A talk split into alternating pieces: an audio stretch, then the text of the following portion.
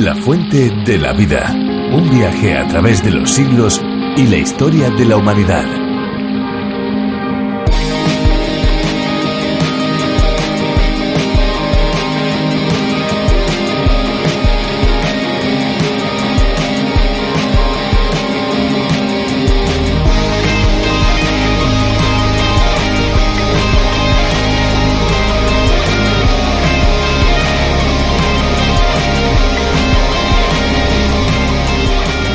¿Sabía usted que en el fondo de los océanos existen cables submarinos que conectan continentes a través de las telecomunicaciones? El primer cable submarino transatlántico se extendió entre Europa y América en 1858 y sirvió para realizar transmisiones telegráficas. Hoy existen una cantidad inmensa de cables que se extienden por los océanos de todo el mundo. Amigos, ¿qué tal? ¿Cómo se encuentran? Les damos de nuevo la bienvenida a La Fuente de la Vida. Lo tenemos todo listo, todo preparado para dar comienzo a un nuevo espacio. Les habla Esperanza Suárez. Reciban saludos cordiales de todo el equipo que hace posible que La Fuente de la Vida llegue hasta ustedes. ¿Qué tal, amigos? Les saluda Fernando Díaz Sarmiento. Cada vez que abrimos estos micrófonos para encontrarnos con ustedes, nos llenamos de satisfacción, y es que no es para menos, porque transmitir la palabra de Dios es uno de los privilegios más grandes que el ser humano puede realizar. Pues para aquellos que aún no lo sepan, este espacio nace del programa original A Través de la Biblia del teólogo y profesor de Biblia John Vernon McGee, un programa con un éxito inusual, puesto que su formato lo hace único y diferente a otros muchos espacios. Hay que decir que aquí para España ha sido el teólogo Virgilio Baglioni el encargado de su traducción y adaptación, un espacio que se emite de lunes a viernes a esta misma hora y que sinceramente es muy necesario en las ondas. Si usted, querido amigo, desea escuchar programas anteriores a este, puede hacerlo en www.lafuentedelavida.com. Les recordamos que si tienen preguntas, si tienen dudas o alguna inquietud espiritual, pueden ponerse en contacto con nosotros. Estén muy atentos, porque al finalizar el programa les vamos a dar una dirección electrónica para que puedan hacerlo. Muy bien, Esperanza, pues ¿qué te parece si llegado este momento nos disponemos a escuchar una canción, precisamente de esas que te gustan tanto a ti? Pues estupendo, vamos allá y vamos a disfrutarla.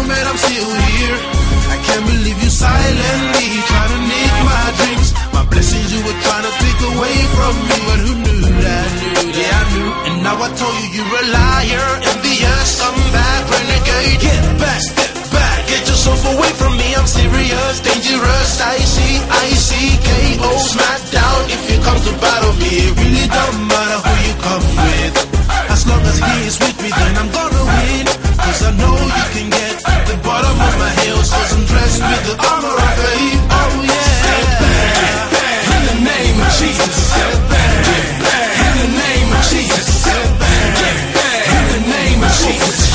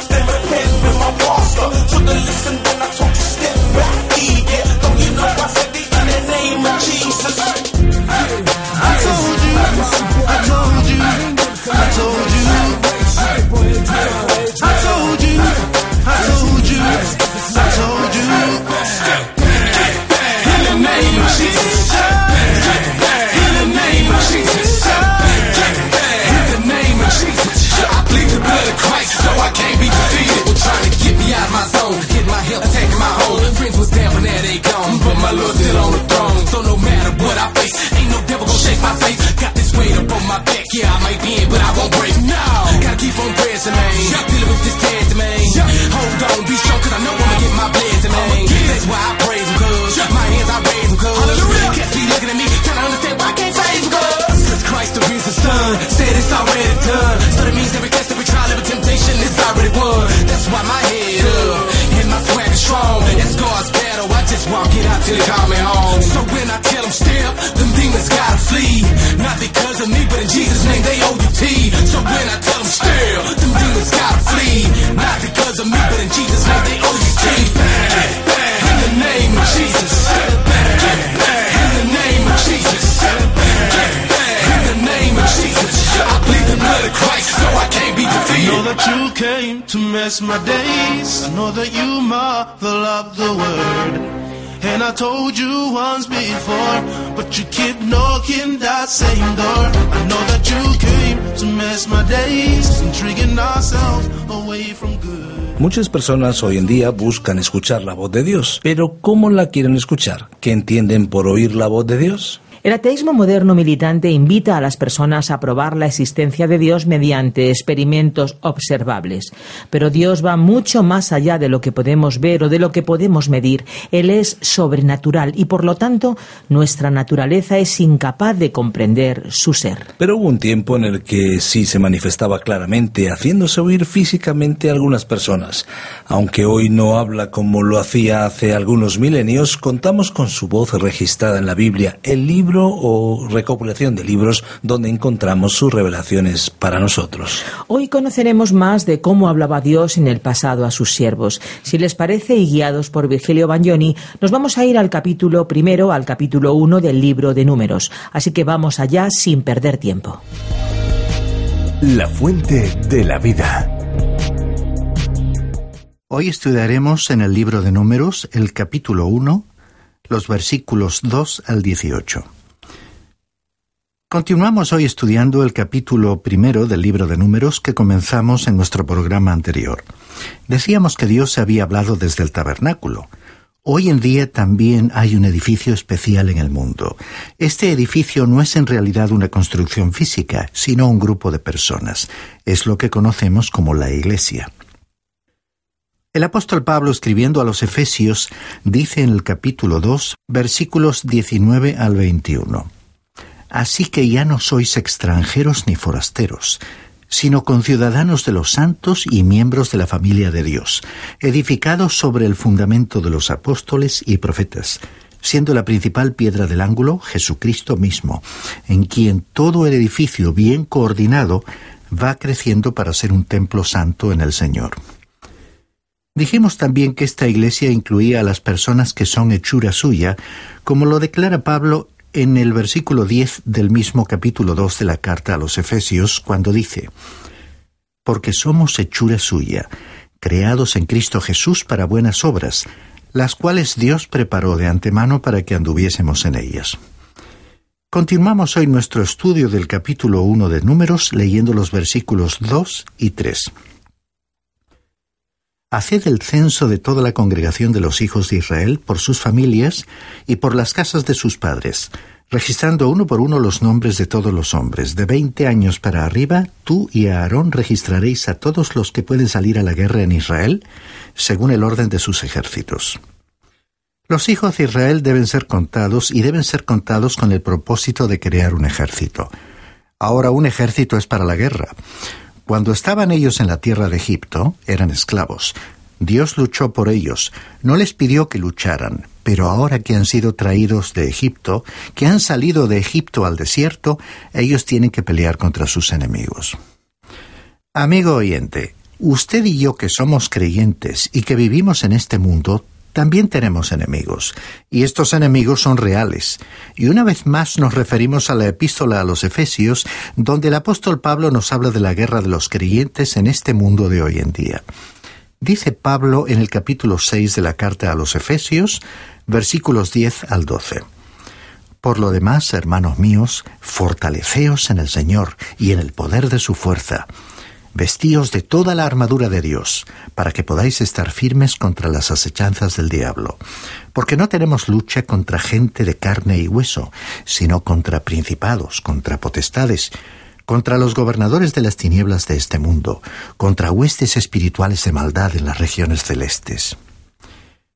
Dios nos ha salvado por su infinita y maravillosa gracia.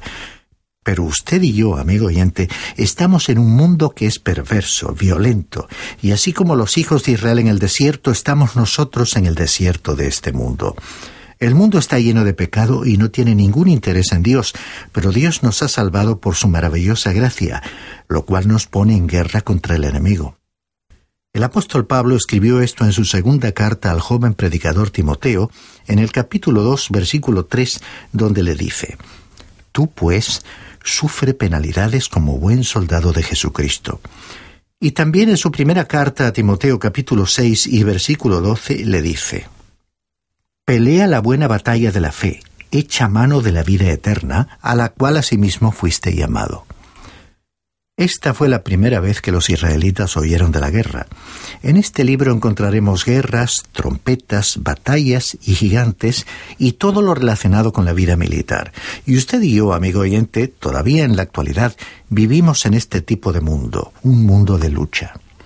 En la actualidad parece que algunos creen que todo lo que necesitamos es pedir por todos los medios paz y que ya habrá paz.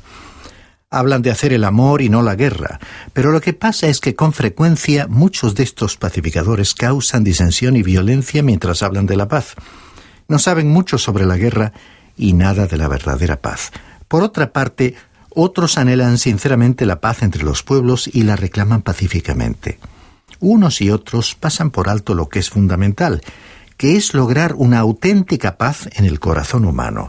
Parece que no comprenden que vivimos en un mundo que es perverso y que hay seres humanos ambiciosos, agresivos y violentos a nuestro alrededor y que habrá guerras y luchas, nos guste o no nos guste. Y este hecho es una de las terribles realidades de nuestro mundo. Continuamos ahora con el versículo 4 de este capítulo primero de Números. «Y estará con vosotros un hombre de cada tribu, uno que sea jefe de la casa de sus padres».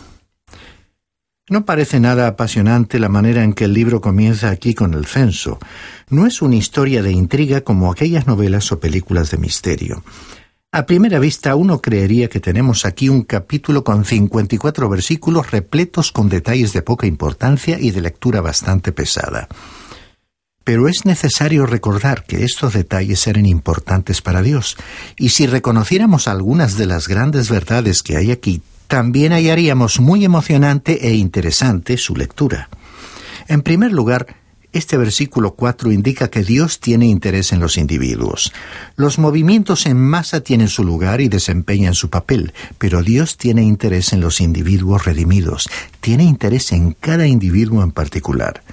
Moisés y Aarón habían recibido la orden de realizar un censo y se les prometió que tendrían un ayudante de cada tribu. Encontramos aquí los nombres de los ayudantes y no vamos a leer toda esta lista porque la lectura podría resultar monótona. Sin embargo, es evidente que cada nombre en la lista era importante para Dios. Deseamos demostrarle un solo caso para que usted vea que estos nombres tienen un profundo significado. Si uno comprende el sentido hebreo de los nombres, cada uno le dará un mensaje maravilloso.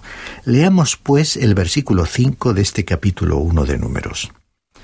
«Estos son los nombres de los hombres que estarán con vosotros. De la tribu de Rubén, Elisur, hijo de Sedeur». Esto no parece muy interesante ni conmovedor, pero permítame explicarle. Rubén era el hijo mayor de Jacob, pero fue puesto a un lado y no recibió la bendición de la primogenitura.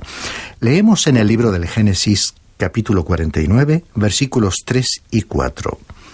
«Rubén, tú eres mi primogénito, mi fortaleza y el principio de mi vigor, el primero en dignidad, el primero en poder. Impetuoso como las aguas, ya no serás el primero, por cuanto subiste al lecho de tu padre. Entonces te envileciste al subir a mi lecho». El hombre elegido de esta tribu tendría que ser una persona diferente. Elisur, el hijo de Sedeur, era aquel hombre, pues Elisur significa «mi Dios es una roca». y Sedebur significa el omnipotente es fuego. ¿Ve usted? Esto se está volviendo interesante. Es posible que este hombre, Elisur, que quiere decir mi Dios, es roca, perteneciera a una tribu impetuosa como las aguas, pero él conocía a una roca que es firme. Es como la mujer escocesa que dijo, «Yo muy bien puedo temblar en la roca, pero la roca nunca temblará debajo de mí». Ahora recuerde usted que ellos habían cantado en el cántico de Moisés que Dios era su roca, y ese hombre había aprendido esto. Él sabía que Dios es una roca en una tierra árida y un fundamento sobre el cual podemos apoyarnos. Es maravilloso saber, amigo oyente, que usted puede ser una persona inestable y proceder de una familia inestable o inconstante, pero que hay una roca para usted. Nuestro Dios es una roca. Bien, pasemos ahora al versículo 18. Y reunieron a toda la congregación el día primero del mes segundo. Entonces fueron registrados por familias, y según las casas de sus padres, anotando uno por uno los nombres de los de 20 años para arriba.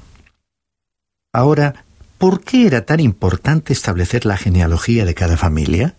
¿Por qué tienen tanta importancia en la Biblia las genealogías? Bueno, creemos que tienen un propósito triple. Tienen un valor inmediato y directo. En primer lugar, eran interesantes y beneficiosas para los interesados. Es bueno saber algo en cuanto al linaje de cada uno.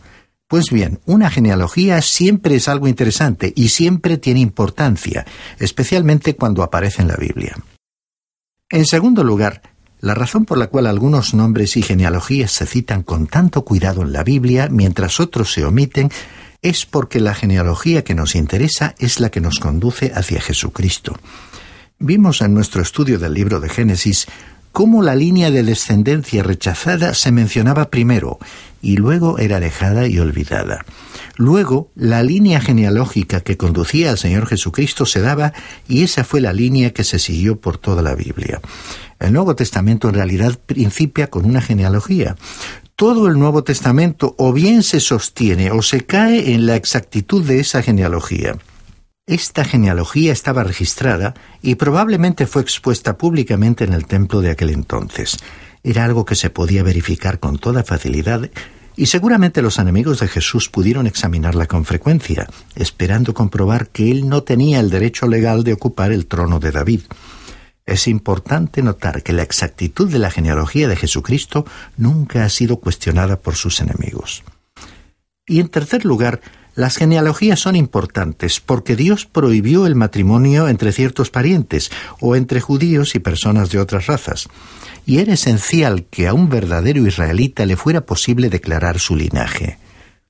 Ellos eran los beneficiarios del pacto hecho con Abraham. La genealogía era necesaria para poder determinar quién era elegible para el sacerdocio. Aquellos que no tenían un linaje apropiado simplemente eran excluidos del privilegio del sacerdocio.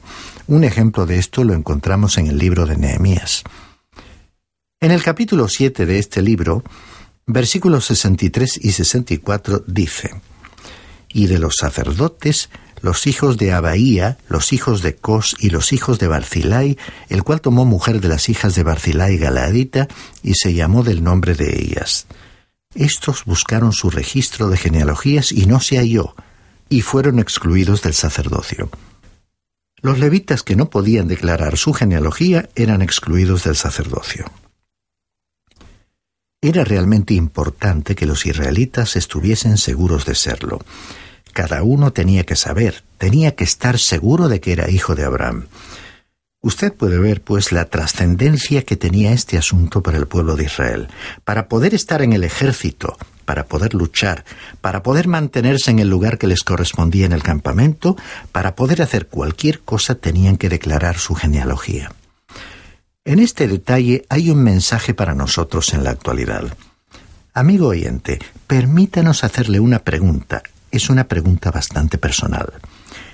¿Le es posible a usted declarar su genealogía, es decir, como cristiano? Si no le es posible, permítanos entonces decirle que más vale poder manifestarlo con seguridad. Escuche esto. El apóstol Juan en su primera carta, capítulo 3, versículo 2, dice: Amados, ahora somos hijos de Dios, y aún no se ha manifestado lo que hemos de ser, pero sabemos que cuando Él se manifieste, seremos semejantes a Él, porque le veremos tal como Él es. ¿Puede usted decir esto, amigo oyente? ¿Puede decir con absoluta seguridad que es hijo de Dios? Ahora, ¿cómo se llega a ser hijo de Dios? El apóstol Pablo, escribiendo a los Gálatas, dice en el capítulo 3, versículo 26... Pues todos sois hijos de Dios por la fe en Cristo Jesús. ¿Se fijó, amigo oyente? Por la fe en Cristo Jesús. No hay otra manera. Usted llega a ser hijo de Dios mediante la fe en Cristo Jesús. El Señor dice en el Evangelio según Juan, capítulo 1, versículo 12. Mas a todos los que le recibieron, es decir, los que recibieron al Señor Jesús, a los que creen en su nombre, les dio potestad de ser hechos hijos de Dios. Realmente nuestra genealogía es importante. Si somos verdaderos hijos de Dios por la fe en Cristo, somos herederos de Dios y coherederos de Cristo. El apóstol Pablo declara una vez más en Gálatas capítulo 3, versículo 29. Y si vosotros sois de Cristo, ciertamente descendientes de Abraham sois y herederos según la promesa. Y en su carta a los Romanos, capítulo 8, versículos 14 al 17, dice, «Porque todos los que son guiados por el Espíritu de Dios son hijos de Dios. Pues no habéis recibido el espíritu de esclavitud para estar otra vez en temor, sino que habéis recibido el espíritu de adopción por el cual clamamos, Abba, Padre». El Espíritu mismo da testimonio a nuestro espíritu de que somos hijos de Dios. Y si hijos, también herederos». Herederos de Dios y coherederos con Cristo, si es que padecemos juntamente con Él, para que juntamente con Él seamos glorificados. Amigo oyente, a usted le es posible saberlo. Puede nacer de nuevo por la sangre de Cristo y así convertirse en miembro de la familia de Dios. Él es el único camino. En esta jornada del desierto por el que viajamos en la actualidad, usted tiene que saber quién es. Tiene que saber que es hijo de Dios. Si no está seguro de ello, debe entonces asegurarse. Ahora, ¿cómo puede estar seguro? Pues simplemente fiándose de la palabra de Dios.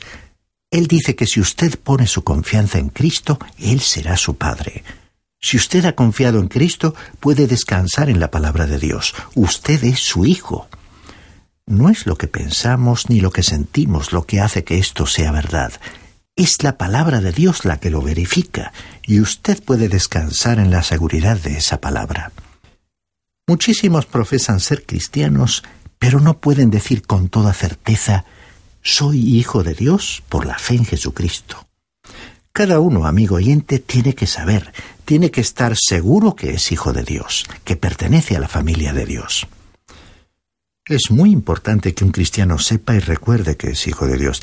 El apóstol Juan, en su primera carta, capítulo 5, versículos 12 y 13, dice, «El que tiene al Hijo tiene la vida. El que no tiene al Hijo de Dios no tiene la vida. Estas cosas os he escrito a vosotros que creéis en el nombre del Hijo de Dios, para que sepáis que tenéis vida eterna y para que creáis en el nombre del Hijo de Dios». El apóstol Pablo, en su segunda carta a Timoteo, capítulo 1, versículo 12, podía decir, «Porque yo sé a quién he creído, y estoy seguro que es poderoso para guardar mi depósito para aquel día». Sí, amigo oyente, es de vital importancia que un cristiano esté completamente seguro y recuerde constantemente que es hijo de Dios. Pero si usted no es un hijo de Dios, es decir, todavía no pertenece a la familia de los redimidos por la sangre de Jesús, usted puede llegar a formar parte de la familia de Dios, ahora mismo, sometiéndose a Dios y entregando total e incondicionalmente su vida en las manos del Señor Jesús, para que Él le transforme completamente en una nueva criatura, controlada por el poder del Espíritu Santo. Esto es aceptar a Jesucristo como Salvador personal. Y de esta manera uno permite que Dios realice en uno mismo la obra de la redención, es decir, que dejamos de contemplar esta obra de redención en el plano general y permitimos que Dios la aplique al plano íntimo y personal de nuestra propia experiencia. Entonces, nacemos de nuevo. Solo así cada uno podrá decir por experiencia propia que Jesucristo no solo es el Salvador del mundo, sino además su Salvador personal. Si usted, amigo oyente, acude a Cristo Jesús en este mismo momento, podrá experimentar entonces este nuevo nacimiento que le permitirá ingresar a la familia de Dios. Le exhortamos, pues, a acudir al Señor Jesucristo en esta hora, para que así pueda usted decir con toda certeza: «Yo soy un hijo de Dios». Que Dios le ayude a hacerlo.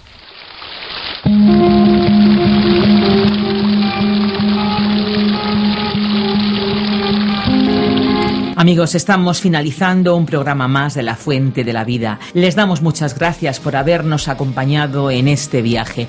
Queremos recordarles que estaremos aquí, en esta misma emisora, de lunes a viernes, a esta misma hora, por supuesto. En nuestro próximo programa seguiremos analizando interesantes aspectos que hacen de la Biblia un libro único y pertinente para transformar y seguir transformando nuestras vidas. Ahora ya toca despedirnos, pero antes de decirles adiós y de cerrar estos micrófonos, darles la posibilidad de ponerse en contacto con nosotros. Lo pueden hacer primero a través de nuestro teléfono 91 422 05 24 91 422 05 24.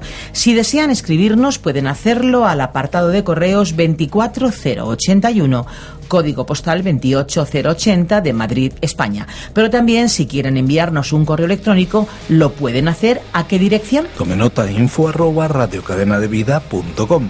info@radiocadenadevida.com. Le agradecemos el haber compartido este tiempo con nosotros y le esperamos en nuestro próximo espacio. Aquí estaremos, nos acompaña de lunes a viernes a la misma hora, en esta misma emisora. Gracias por acompañarnos en esta aventura y no olvide que hay una fuente de agua viva que nunca se agota. Beba de ella.